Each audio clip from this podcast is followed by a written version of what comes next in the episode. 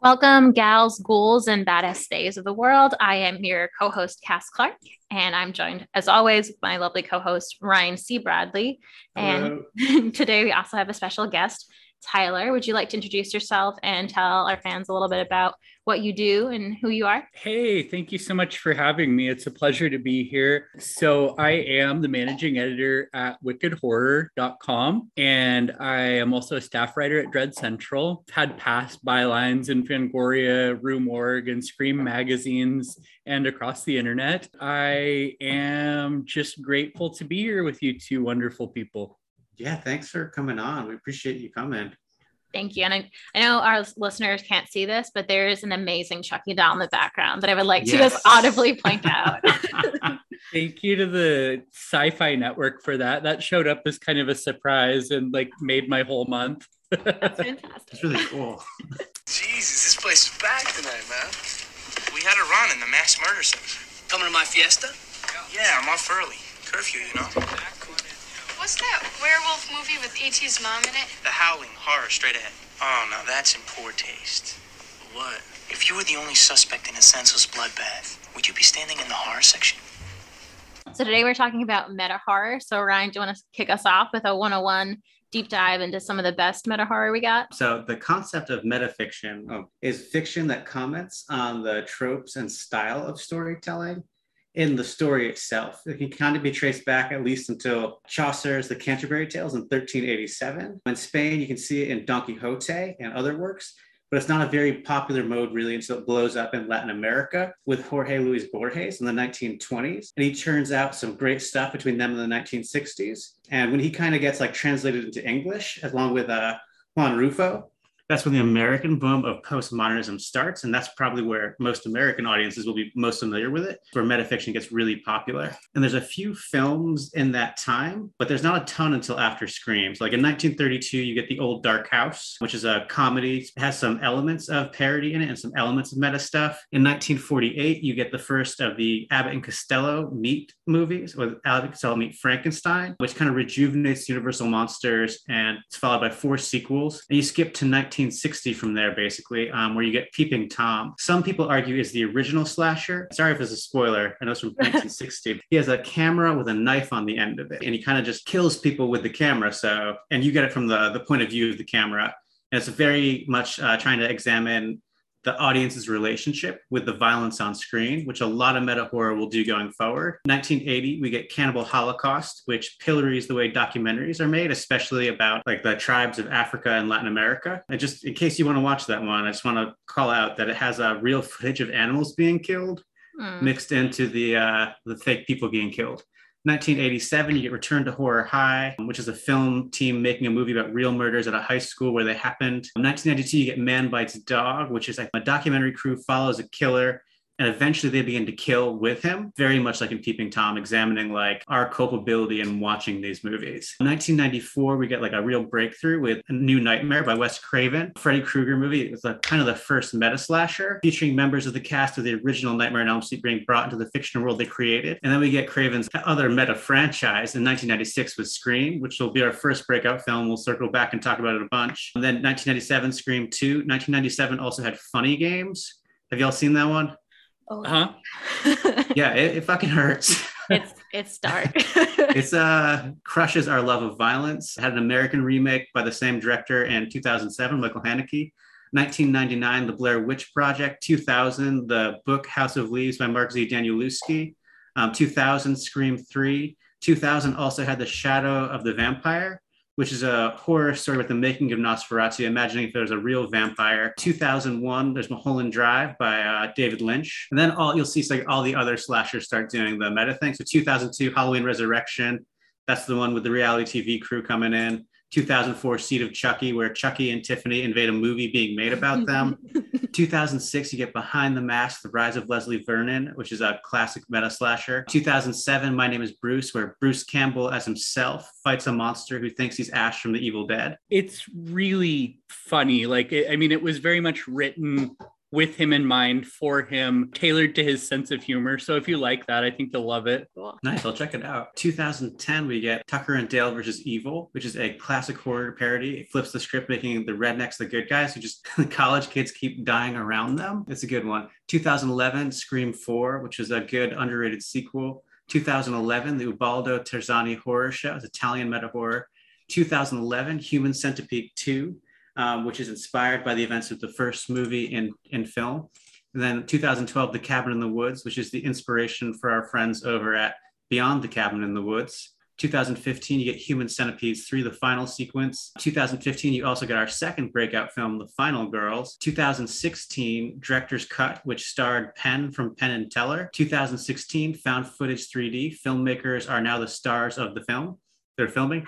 2018, one of my favorite recent movies, One Cut of the Dead, which is absolutely incredible. Everyone should see it. 2018 also had You Might Be the Killer, which is inspired by a Twitter thread, which is just a kind of cool piece of film history in the first place. 2019, there's Porno, where a demon inside of a porn tape gets released inside of a movie theater. Scare Package, which is a lot of fun, an anthology, a video store employee kind of learning the ropes while a bunch of crazy stuff happens. And 2022, this year, we had Scream, which we're going to call Scream 5 because it's too confusing. Don't you know the rules? What rules? Jesus Christ, you don't know the rules? Have an aneurysm, why don't you? There are certain rules that one must abide by in order to successfully survive a horror movie. And that leads us to our first breakout movie, Scream, written by Kevin Williamson, directed by Wes Craven, beloved by everyone on this podcast. I would love just to start off with, what was your first memory that you can remember of watching Scream for the first time? I think for me, probably, I think I saw it in college. It was out when I was in high school and I desperately wanted to see it, but I think I was like in driver's ed, so I couldn't drive myself and my parents wouldn't take me to see it because they hated horror movies. So it ended up just kind of getting tabled until I was in college, and then I rented it on VHS and just kind of had my mind blown. What about you, Ryan? I was in grade school when it came out, I think, but so I couldn't see it until I think I saw it when I was 18 maybe, but it was like a playground thing. We'd go and we'd talk about Scream or Scary Movie, and I would never know which one, like the serious one or the parody, and they're both kind of parodies, but I never knew like which one was the real movie and which one was the fake one when kids talked about it. But it scared the shit out of me, just talking about murder on the playground in like fifth grade. Did you guys know that Scary Movie was originally the title for Scream, like the working title? Yeah, I love that. I wonder, do you know why it changed? Were they just like, it's too generic? Well, or? Dimension released Scary Movie, the movie. And so I think it was actually perhaps changed because of that. I'd have to look up the release to be sure. But I suspect it may have been changed to allow Scary Movie to use the title because it was probably more fitting, for a straight up parody as opposed to kind of a serious effort that is self-parodizing. In the newest Fangoria, they have an interview with Kevin Williamson, and he talks about that a little bit. But I remember he wasn't happy they were changing the name. I think it sounds like he still doesn't like the name Scream, but like they're not going to change it for Scream 6. People would riot. I would secretly kind of love that if they were just like Scary Movie 6 just to fuck with people. I remember the first time I saw it was at my cousin's house. It was my older cousin and he had the VHS. And I remember I was also not allowed to watch Scary Movies as a kid. So I remember sneaking in to his room and watching it on his VCR when he wasn't there. And then I got caught and got in trouble. But it was like, you had to finish? Not the first time. But then once I already started watching it, he was like, okay, I guess you have to. I eventually did go back and watch the whole thing. It scared the crap out of me. I was scared of like blinds for a while as a kid because I could always feel that like looming sense, like Ghostface is going to be in the window. Terrifying. Still love it. I think it holds up amazingly after all these years. For anyone who's, I guess, been under a rock and has not seen Scream. Scream in 1996. The premise is pretty straightforward. A year after the brutal murder of Sidney Prescott's mom, Maureen Prescott, teens start getting sliced and diced around the small, quiet town of Woodsboro by someone or someone's wearing Ghostface masks. And the movie itself is kind of a mixture of a fun whodunit. There's also comedy. It's definitely a teen slasher. And it 100% feels like Wes Craven started stretching out his meta horror muscles with New Nightmare. And this one actually like gave it the full room to stretch his legs. So he wasn't just like a New Nightmare. He was looking at the use of Freddy and like fan culture's reaction to liking Freddy more than really any of the other characters in the slasher franchise. And in Scream, it was more about just making fun of the genre expectations of specifically teen slashers themselves. So what's one meta aspect of the film do you think that still holds up on rewatching? Just one aspect? I know.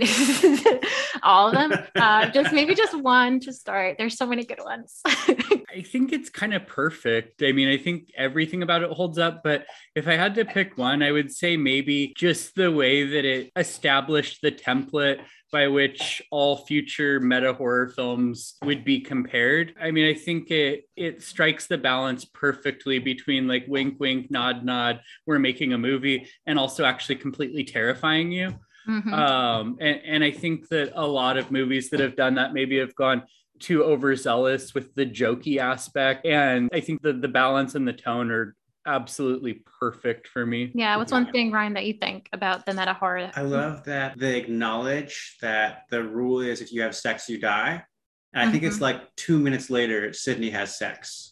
Yeah. And I like that, like, because fuck that trope. I mean, women should have sex and enjoy it. Yeah, I think for me, the trope of like the killer always comes back, I think it's just something that they've continued throughout every single film. Every time you think Ghostface is dead, guess again. And people that don't can get into some trouble in these films. So that's probably my favorite aspect, just because it's something that we talked a little bit about this on our episode about jump scares, but it's like so expected that the killer won't be totally dead and will come back, but that the way that Craven directs it, it's still shocking and surprising when it does happen. I think it's just a testament to like how good he was as a director. Some other fun tidbits about Scream that I love just thinking about and like chatting about. So Drew Barrymore was originally supposed to be cast in the role of Sydney, but of course was like, not for me. I'm going to be Casey instead, and just thought it was way more fun to play with. And loved the concept of dying first in the movie and letting marketing just roll with her being the biggest star, because at that time when the movie was being made, she was probably the biggest name connected to the film franchise and to that film in general. So what do you think that Neve Campbell brings to Sydney that is just iconic and something that, no offense to Drew Barrymore, but really just like lands the role? I would have loved to have seen Drew Barrymore as Sydney, to be honest. I mean, I don't think that she should have been. I think that she made the right decision. I think it was a good call. And I think it completely subverted expectations. I would love to see how she would have played Sydney, just out of curiosity. But I think that Neve Campbell brings kind of a vulnerability to the role. Also, she's just a real tough cookie and a survivor. I couldn't see Drew Barrymore being quite as fierce. Like I think Neve Campbell brings a ferocity to the role that it's hard for me to picture Drew Barrymore having brought if she had realized that character. Like 96 was like the year of Neve Campbell. I think The Craft came out that year too. Yeah, and Party of Five was just starting to kick off too. Yeah. To that point, she was a no-name. Mm-hmm. It was like, that was the year she just became like a huge star. Yeah, and I think following up what Tyler was saying about just like her fierceness, I think a lot of the time people will critique that like Sydney as a character doesn't technically become a final girl until Scream 2, which is a view to have. But I think from the get-go, even though she's going through a ton of trauma and processing a whole bunch throughout this film that we see play out in many different ways, I think one of my favorite bits is like the first time Ghostface calls her, automatically she's just like, who are you? Like she's like ready to like not fuck around. She's not playing games. She's not like unwittingly getting to these like the situation like other girls in prior slashers. She's like, I'm ready to just like figure whatever is happening and just get the hell out of the situation, which I personally love about her, and I love the energy. Also, what about when she says not in my movie, and then yes, I mean, I feel like to argue that she's not a final girl when she does that, I mean, that's a pretty badass baller move. Yeah. So I think that for anyone that felt like she didn't achieve final girl status, like, you know, at that point, what is your argument? Right. Like she literally created her own ending for the movie. And also I love the subversion of her putting on the ghost face mask, like, and like playing the same game that was played to the other characters, literally breaking those rules and playing by her own rules. I think is just so well done, and something that still I don't really think we've seen it pulled off as successfully in other films that try to do meta horror. Careful, this is the moment when the supposedly dead killer comes back to life. for one last scare. Not in my movie. So one thing that stuck out to me this time around that I was actually surprised about is I started getting a little bit obsessed with like Hank Loomis and like what his role is in the franchise. It's something that it's in this movie. It's a very small scene where we see him. We just see him with his son, Billy Loomis, and he's bailing him out of jail because he's a lawyer and he is able to like clear his son of murder charges, despite his son like being near a murder scene and just being very creepy with like the worst bangs in the world. And also having a cell phone. The audacity, sir. Later on in the franchise, we also find out that Hank Loomis worked at the same studio in Scream 3 as a lawyer that protected the studio from any of Maureen's sexual assault claims at the time that actually did happen. But I've always just been very curious about like where Hank Loomis is, especially, I don't want to spoil anyone who has not seen Scream 5, but I will say that I just have questions about where Loomis is in this world and what is going on with him, because I feel like it's such a quiet thing. And also, I mean, Sidney's dad is just gone and locked in a closet for the whole film, which makes me laugh every time. Like there's such a latchkey dads in this. It's not, for once, thankfully, it's not like some, in air quotes, bimbo, because I don't love that term, but like some bimbo mom that just forgets she has children or something. It's like these like horrible dads that are just like not at all caring that like kids are getting murdered around them. And like, do you think that could be kind of a nod to the absentee parentism of the 80s Reagan horror movies? Yeah. Because I kind of wonder, I mean, nothing about Scream is unintentional. Yeah, I think you're right. I do think it's purposeful. Like all the parents are pretty much absent. Like the closest thing they have to like parental figures are technically Dewey Riley and Gail Weathers. Like that, they're basically like the weird parents of all these teens in these movies, which is interesting too. Like the law enforcement and media being your parents.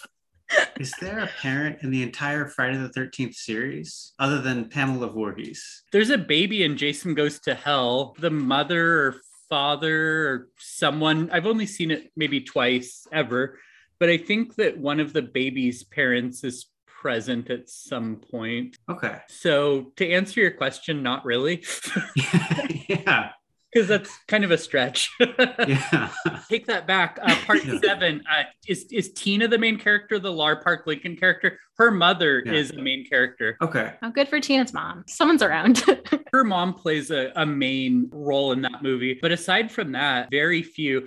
And I think that had something to do with kind of like the anti-authority, you know, stance during the Reagan administration, because I think parental figures were seen as a representation of authority. So it was sort of kind of muting that whole thing, at least as it's been explained to me. Yeah, for sure. Yeah. And I already mentioned David Arquette's Dewey Riley, but it's like his physical comedy and his only saying boyish because it's the words he used, but like his boyish charm is just so charismatic still. Like his ability just to do that. I'm doing like a shoulder shrug right now, but a little shoulder shrug of like, I don't know, Miss Weathers. Like it still gets me every time.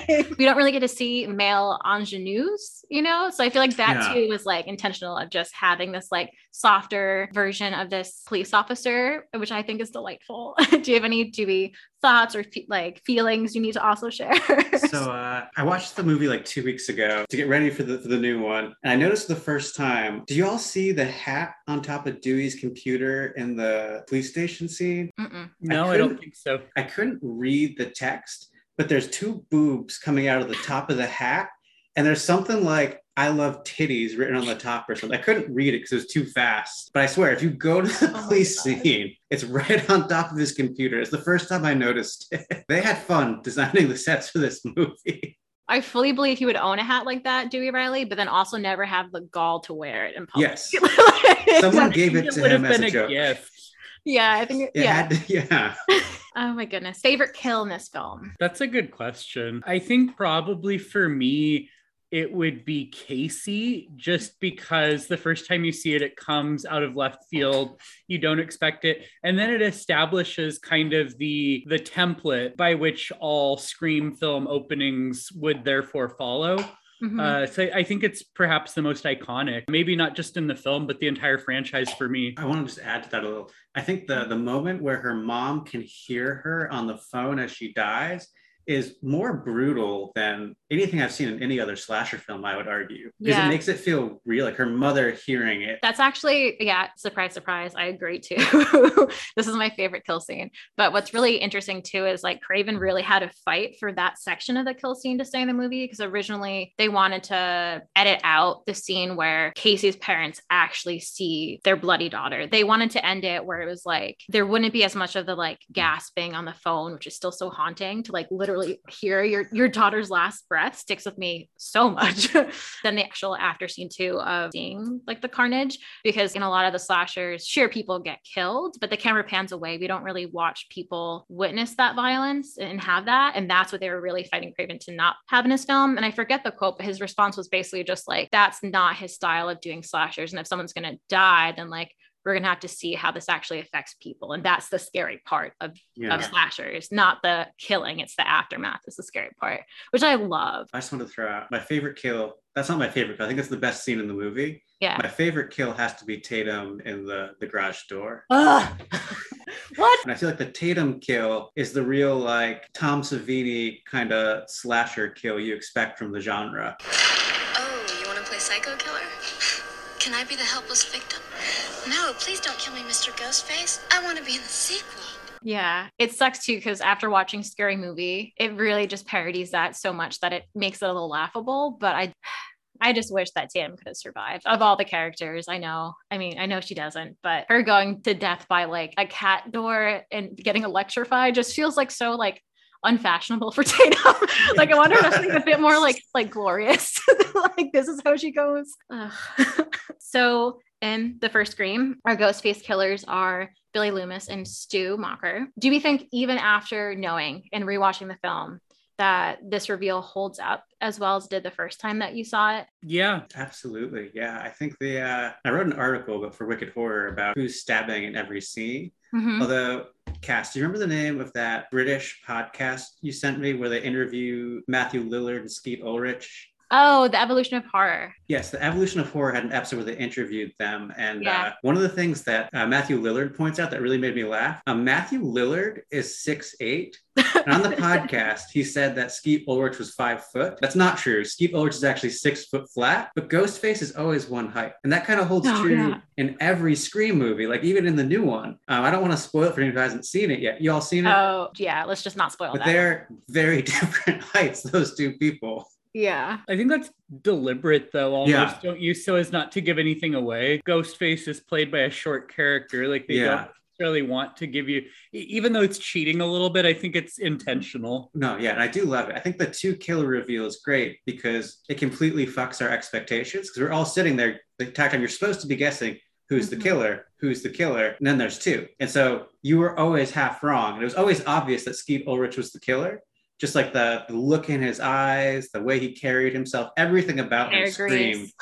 Yeah, the hair grease just screamed killer. And so like the great way to get rid of that was there's two killers. It's not just Skeet. What do you think, Cass? Yes, I think the reveal does still hold up.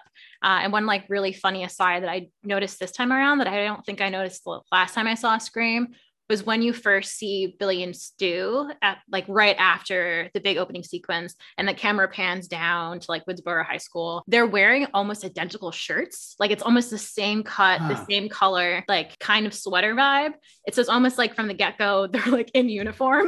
I'm like really creepy seeing that. And it's not quite the same color, but it's a pretty close color to the same sweater that Casey's wearing, which is equally creepy. Oh, yeah. Like imagine like the thought process behind that. Like let's wear matching shirts after our kill and make sure it looks like who we just killed. Like that conversation I would have loved to have been a fly on the wall for. Have you guys ever seen the meme of Casey and then Barbara Crampton and I think it was From Beyond or something like that with the same kind of bobbed haircut and very similar sweater? Oh no, I haven't seen the meme, but yeah, I can imagine that From Beyond Barbara Crampton look. It's almost kind of uncanny how similar they are, and people have kind of speculated maybe it was an intentional sort of homage. I mean, of course, it could just be complete happenstance, but it's interesting to think about. That may have been an intentional nod. That'd be amazing. Oh, the tidbit I wanted to share about Matthew Lillard was that he auditioned originally to be Billy Loomis, but the casting director said that it wouldn't be believable for audiences to think that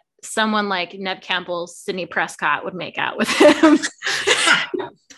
And like apparently like every once in a while, it's been obviously years, but every once in a while, just to be a little bit of a dick, Matthew Lillard will bring it up again in the next round of interviews about Scream movies. So every single time Skeet has to reply to it, and he's just like, please get over it. I know you're joking, but please. Oh my goodness. Do you have any final questions and thoughts, Ryan, about Scream before we move on to our next film? I have a thought on Matthew Lillard. And I think his performance actually makes the movie. Mm-hmm. I think the way he like goes as he leaves the room and says, I'll be back, is hysterical and like movie making. And then the line where he's like, are you going to tell my parents? That was spectacular. And I have a question for y'all. Would Billy and Stu have spared Casey if she answered the Scary Movie questions correctly? No. No? I don't think so. One of the Scream movies, I think someone says, you know, you get it wrong, you die, you get it right, you die. Like, I think someone actually makes a point to say that, isn't it fun? It doesn't even matter. You're going to die no matter what. We're just screwing with you. Yeah, I agree. I think that in their minds too, this was like their big opening kill, like in the movie that they were making. She was going to have a gruesome, big statement death no matter what. Plus, they would have asked her another question. You know, they would have stumped her eventually, I think, and then they would have killed her. And yeah, I also agree that I love Matthew Lillard. She said everybody dies, but us. Everybody dies, but us. We're going to carry on and plan the sequel, because let's face it, baby, these days, you gotta have a sequel. One of the few men that I had crushes on as like a teen was Matthew Lillard. And like, I don't understand how some people don't think that he's charming. The way that he can just like ratchet up his like, I can't think of a better word for it than like mania, but like his ability to all of a sudden be like laughing and crying at the same time. And that just like 110% energy, which I guess some people find grating. I just think that's like very talented. And I've watched everything he's been in. So I love him. I love SLC Punk. Yes, I have the DVD. I watch it all the time. There's a lot more punks than there was 4 years earlier, but there was also as many posers. Posers were people that looked like punks, but they did it for fashion. And they were fools. They'd say, anarchy in the UK. You see, posers. Anarchy in the UK. What the fuck's that? What good is that to those of us in Utah, America? It was a Sex Pistol thing, right? They were from England. They were British. That's what they did. They were allowed to go on about anarchy in the UK. You don't live your life by lyrics. I haven't seen that. What is that? Kind of about being a fish out of water as like a punk rocker in Salt Lake City, and, you know, just kind of living that lifestyle, and also sort of growing up in spite of yourself, in spite of your, you know, desire to live that life forever, you know, that everyone kind of eventually sells out, which was sort of a message that I hated, but it's also kind of the truth. Yeah. And Devon Sawa's in it too. His character does way too much acid in the film. And it gets really funny, but yeah, it's a wonderful film. And it's like, yeah, it's about the punk lifestyle. And then in a lot of ways too, it's also just about like living authentically, finding your own ways to like be who you are, even if it doesn't subscribe to what is a trendy version of whoever you're trying to be, which I think is pretty cool. As Henry Winkler just misses school, he says, your principal loves you. Yes. And that just cracks me the hell up. I cannot imagine my high school principal ever saying that. I think that's genius. Also on that note, the Wes Craven cameo in his scene is like the greatest gift he could have ever given to horror fans.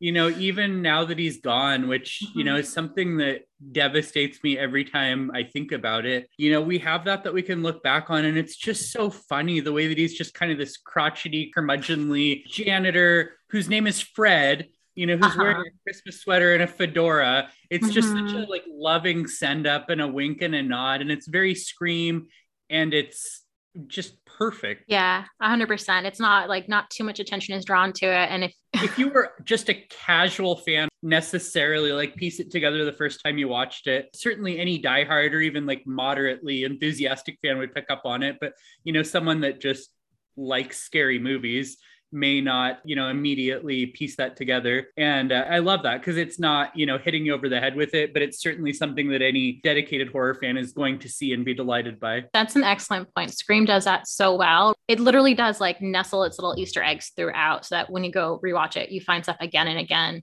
And hopefully the more you get into horror, the more you find it. And it's just so delightful, but it never feels like you're out of the joke, or like you're not like cool enough or smart enough to get it. There's way more subtle references than that. I mean, that's definitely one of the more obvious ones.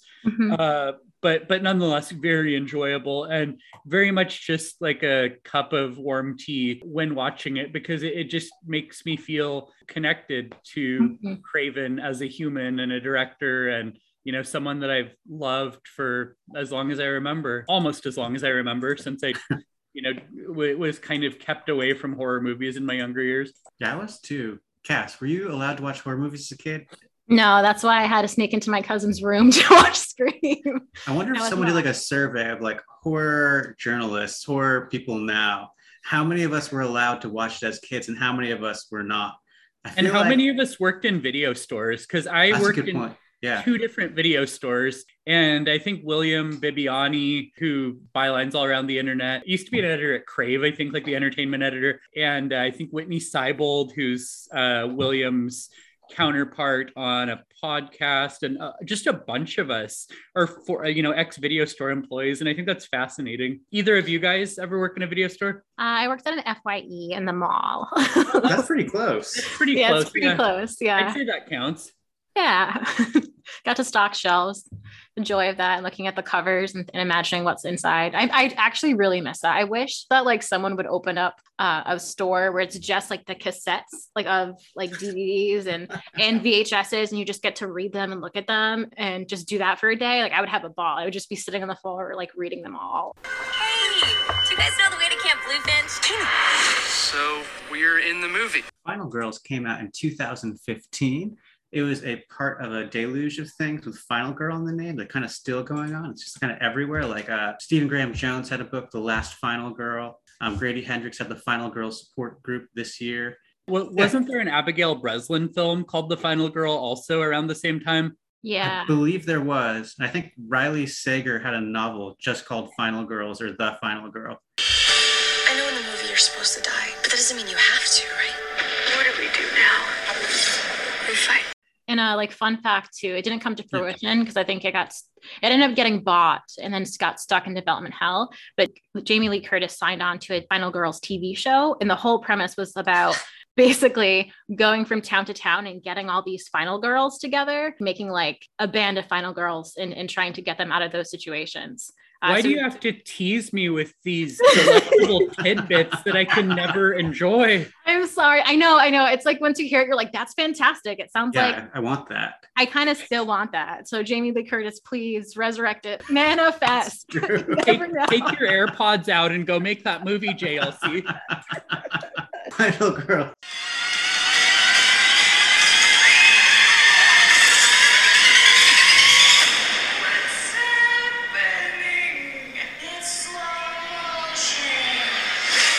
In the film, Max, played by Thaisa Farmiga, loses her mother, Nancy, played by Malin Ackerman, in a car accident. And then when she goes to see a screening of her mother's film, Camp Bloodbath, fire breaks out and Max and her friends are sucked into the film. And so it's kind of like a Groundhog Day situation where they're trying to find a way out as the killer from the film stalks and murders them along with the characters from the original film. That's the gist of the movie. Real people inside a slasher movie. How'd y'all like it? One of my favorite modern horror movies. There's really not a thing about it that I would change. I'm always surprised with how it always makes me cry, and I don't cry very easily.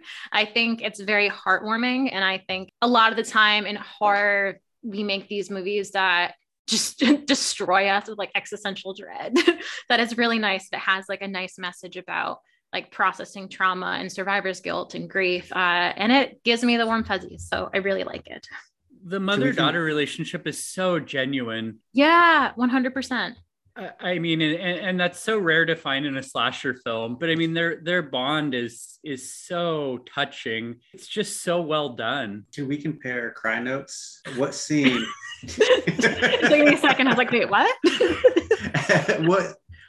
At what scene do you cry? I cry when the mother is dancing at the end of the film. And like, she has this look where, oh, it just gets me even thinking about it. She just has this like steely look of just determination, but also like a hint of like terror of just like, I'm doing this, I'm going to do it.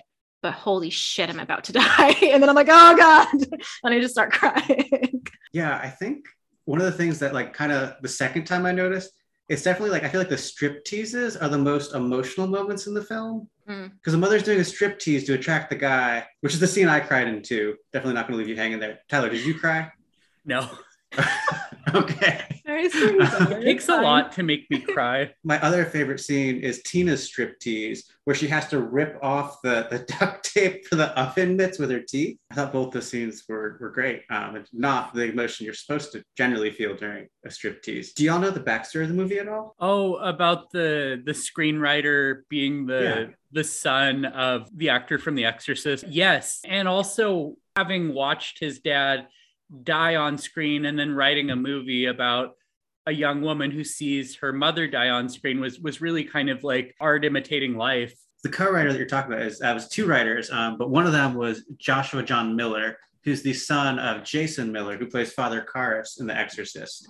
I love that concept. I think we're kind of hit on it with Scream too, of reconnecting with a loved one through film. It's like you were saying, even if Wes Craven's dead, we can still see him as Freddy in Scream, and it kind of like gives you a spark of joy. So if you were in the movie, would you have warned the fictional campers, or do you let them get axed? Well, I think the argument was that you don't disturb the natural order of things, right? Yeah. I don't know. I would like to say that I would just be stoic, but I'm pretty sure that I would warn them. Yeah, I think I would warn them. I think I'd be curious to see what happened. Like, even if I warned them, would that van just pull up again and then we just start this all over? Like, that's one thing I'll let you continue, Ryan. That's one thing I still have, like, as a question at the end of the film. And we know sort of what happens, but I'm still just like, well, wouldn't this all just start again? Like, let's go with that. At the end of the film, what happened? We're going to go there eventually. Well, we're in a double feature in the... Oh, Jesus. Okay. In the first plane of existence in this movie, we go to a movie theater to see Camp Bloodbath double feature. The teens are transported into the film, and after the first film ends and some survive, some don't, the sequel begins, which means that maybe after they survive that sequel, they can survive or go back to their original plane of existence. Or it could just be a huge, really sad loop where they may have to go back to Camp Bloodbath and do it all over again and just keep on doing it. Tyler, what was your read on the ending? I don't really have anything to add. I think Cass kind of nailed it. How do y'all think it plays into, because the movie's about, in my reading at least, the movie is about grief and the grief of losing a parent. I feel like that's why we're doing the repetition. Oh, that's a really good observation, because grief is kind of a never-ending process and something that you just sort of continuously relive. Yeah. Yeah, I think I like that take on that. I don't think I saw it initially, but now that you're saying it, I think that makes total sense. No, absolutely. I think that's brilliant. This is a film that kind of threads, it's a difficult needle between comedy and drama, which I think it may be those more than it's a horror movie even though it's a horror frame. So how well do you think it handles balancing the comedy and the drama? I think it does a near perfect job. It does both exceptionally well, and I don't think one overshadows the other. Yeah, I would agree. And I think there's some characters that are purposefully caricatures. Kurt, the counselor, played by Adam Devine, and he has a kind of humor and a kind of vibe to him. But right when he hits that limit of like being peak Adam Devine, he's killed off. So it's like the film was aware of that balance of just being like, okay, now we're done with this. We're like, we literally played this out as long as we could. So to me, it kind of feels like it's obviously not improv comedy, but it feels like an improv sketch sort of in that way, where it's like they play a bit as long as they can, but then they know when to stop it, which I think is really hard to do. I think I read a lot of those lines were improv. I'm not surprised. But I think he did a great performance. I think the film was full of great performances. Do y'all have favorites? I really love Malin Akerlund as the mom and the camp counselor. I think she does a great job of playing that character, and also sort of playing a person at two different stages of their life, even though one's a character and one's really her. I just think she does a great job of bringing both of those to life in a believable way. Yeah, I second that. I think that her in general as an actor is just so underrated. I think she has such range and can just so quickly move between being like a bit lighthearted and silly on purpose and playing that like comedic note, and then having some really like harrowing moments to nail. She was great, especially the lip syncing for the I think that's, is that song Bette Davis Eyes? Yeah. She's great. I think my favorite performance though was Angela Trimber as Tina. Mm-hmm. I think she was absolutely hysterical. Oh, Tina. Did you guys notice there's both a Nancy and a Tina, which is which is a pretty cool nod to Nightmare on Elm Street. How long do y'all think you would survive in a slasher film? In this slasher film or slashers in general? A slasher in general. I think I'd either make it to the last act and survive, or I would die like in the murky middle because I would go back for someone and then I would get killed. Like those are the only two ways it ends. I took a BuzzFeed quiz once that said I would make it to the end, and those are very scientific. That's true. That's true. You can't top the BuzzFeed. I think I would die very early. Oh, really? Yeah, I think I would be like, I'm stealing Kumail Nanjiani's joke, but I would die before I knew it was a slasher movie. I'd investigate the noise. Sheila O'Malley from Roger Ebert argued that this movie has its true energy is Breakfast Club versus Breakfast Club. And I want to hear y'all's thoughts on that. Can you elaborate on what that even means? The real film isn't the escaping the killer. It's the real people versus the counselors. Or the 2020 slasher victims versus the 1980 whatever slasher victims. Oh, I guess in the sense that like, what is she arguing? That they both have archetypes and it's like archetype fight archetype? Yeah. Not really fighting, so. Yeah, they're more collaborative. Yeah. That's true. Yeah. I guess no then. I guess I don't agree. RogerEbert.com. Get it right. All right. How well does the horror work for you, The Final Girls? It works great for me considering that they're people that you care about. So you don't want to see them die. And it's gut-wrenching, but it's also appropriate because it's a horror movie. But, you know, the way that it makes you invest in the characters is really kind of next level. You know, they're not just cannon fodder. They're people that you care about. So I think it's even more horrifying than what we're used to seeing, like in a big way. Yeah. And I think just building on that, I think what makes it scarier is that characters are self-aware. Like even the movie, the Camp Bloodbath counselors, let's say it that way. The Camp Bloodbath counselors are aware of their impending death. And so are all the teens that jump into the movie with them. And that's something that I think it makes it more scary. It's almost in that way, sort of like Final Destination, where like everyone's aware that like death is coming really soon. And that makes it more frightening because we have to watch them wrestle with their choices. How do you even that with like the ridiculous nature of some of the deaths? It'd be too dark, I think, without the comedy. Yeah. So I think it's there as like a kind of a palate cleanser. And it's also like not what the film is about. Like the film is like, at least for me, it deals more with like, I think survivor's guilt is the one of the big themes of this movie, because Max is still processing surviving the car crash that she was in with her mother. And although it's not explicitly stated, the way that the Camp Bloodbath film plays out, I always imagined as the viewer that during that car crash, we don't actually see her mom die. We don't see the final moment, but I always imagined that her mom maybe like pushed her out of the car or did something like heroic, like selfless. Yeah, I got that strong sense that happened, and that's probably why it's been, on top of just dealing with losing your mother, so hard for Max to move on, because we see how much she doesn't want her mother to sacrifice herself in this like fictional film. That it really makes me think it happened. That's a great observation, and I think you're right. You know, I bet if you asked the screenwriters, they would validate what you just said. And speaking of screenwriters, just because we didn't mention it, it's co-written by M.A. Fortin and his romantic partner, Joshua John Miller. And I think they did a fabulous job. I just wanted to shout out their names. I know they're romantic partners. That's really cool. Mm-hmm. There's one, I guess to add on to that, one thing I do appreciate real quick, when gay people are out to write stories, they can like do gay jokes in funnier ways. One favorite part of the film is when Chris is talking to Counselor Kurt, and Kurt is just trying to make like a homophobic joke. And he's just like, dude, don't, my dads are gay. And it's like, oh, that's funny, having two dads. And he's like, no. And then watching how awkward Kurt feels is like the humor, like it's pointed back at like him, which I thought was just amazing. So also the way Kurt says something like, you know, being gay is just about going to disco clubs and having, you know, having like, you know, multiple partners or something along those lines is so funny. And then he's like, it's actually a pretty great lifestyle. Oh god, yeah, definitely. Do y'all have a favorite kill, speaking of Kurt? It's funny because, like, as much as the kills are fairly bloody in this film, they don't really stick with me as much. I think the one that does stick with me is when Gertie dies, because I know why I'm laughing. It's dark. It's really dark. She gets like stabbed through a bookcase and is bleeding out under a bookcase. And then like Nina Doparev's character basically lights everyone up with firecrackers and fireworks and they explode. So that one definitely sticks with me because it's just a big moment. Epic. It is epic. Yeah. What about you, Ryan?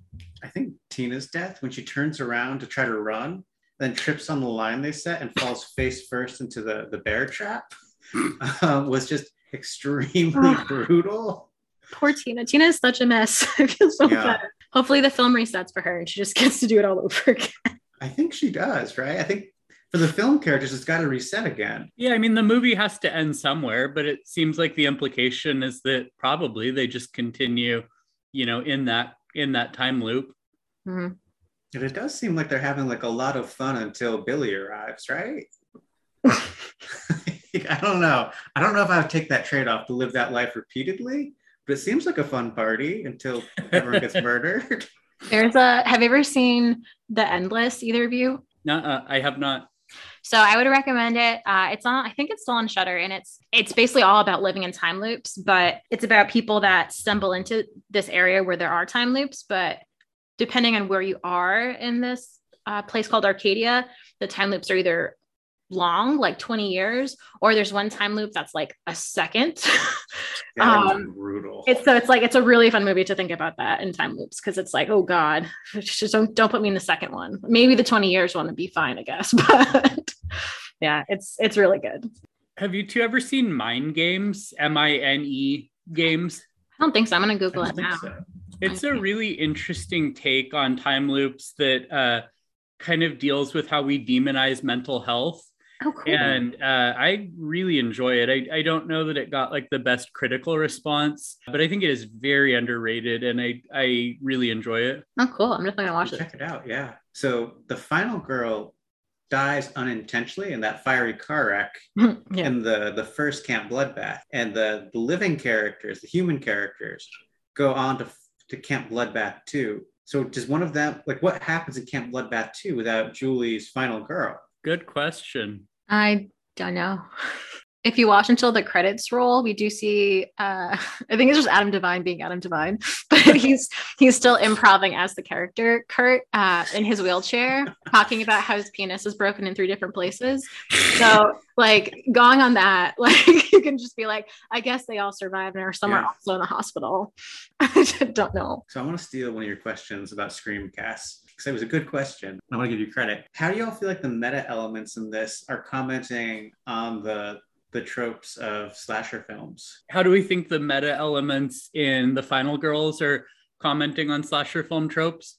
Yes. Yeah. Well, I think at its core, it's probably kind of a deconstruction of them and maybe kind of the ridiculous nature of slasher film tropes and, perhaps how they're kind of nonsensical, and also maybe even how people have sort of created rules that don't necessarily even really exist or weren't intended to exist. Because if you talk to like John Carpenter, he'll say, well, I wasn't actually setting out to just kill off everyone that wasn't a virgin. They just kind of had their head in the clouds and were thinking about sex and not survival. And I think maybe it's kind of a send up of sort of the ridiculous nature of said tropes. But beyond that, I don't know exactly what the commentary is. So if you have something to add, please do. I'm just thinking of your wonderful answer.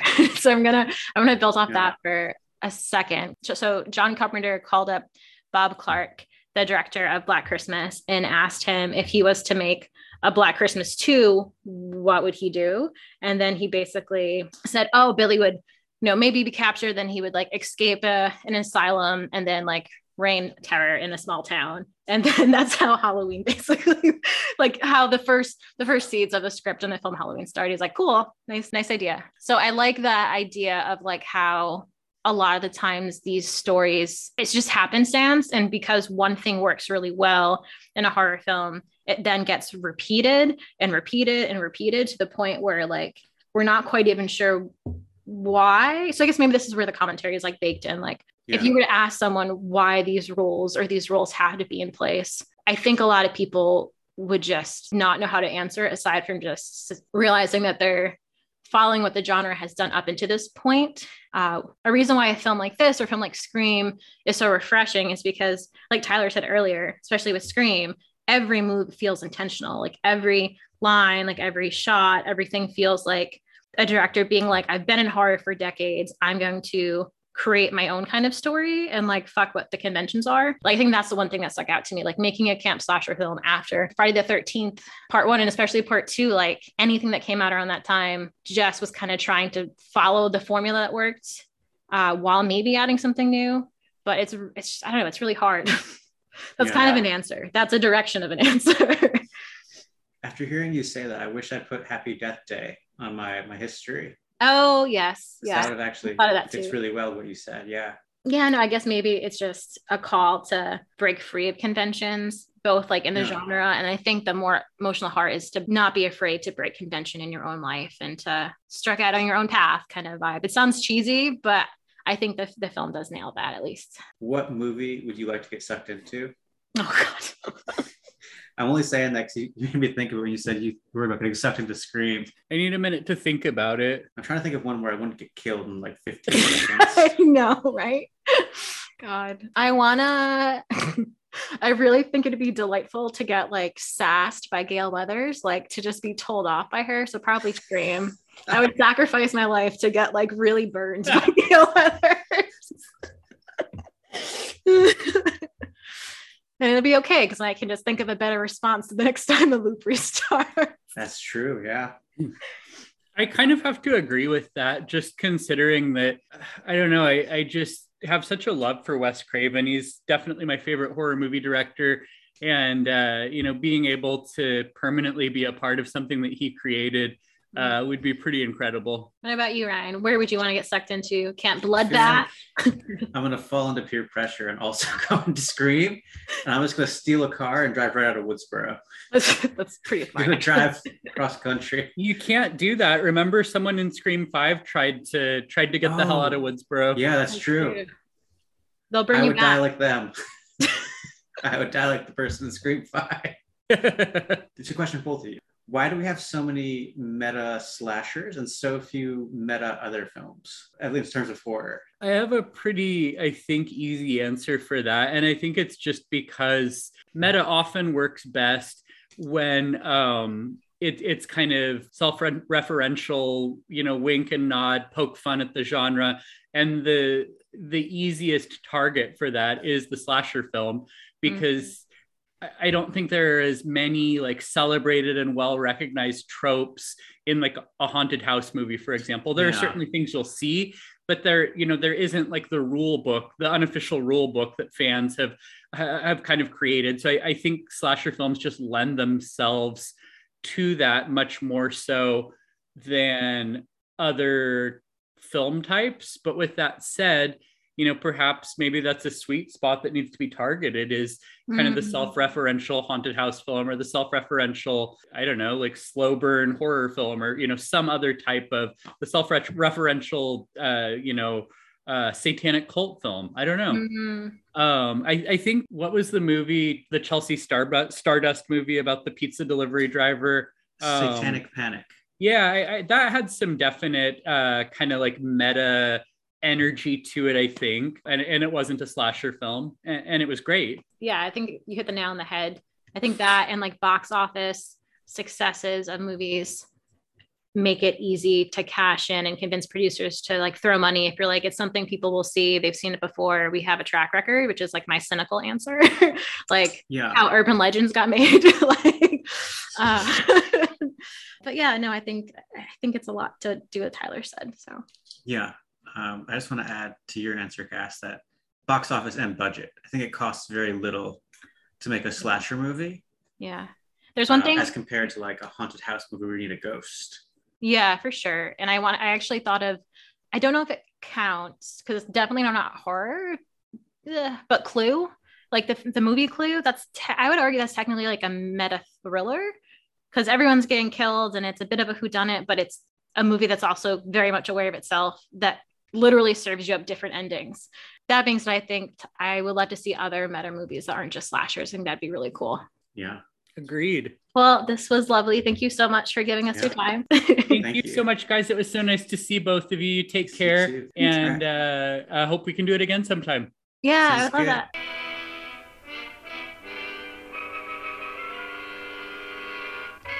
Thanks for listening and tune in next month when we talk all about haunted houses with, you guessed it, 1959's House on Haunted Hill and an indie darling called The Deep House.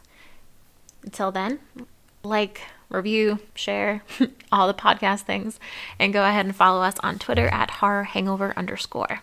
And in the meanwhile, watch out for surprise pools of acid in your basements. Bye, y'all.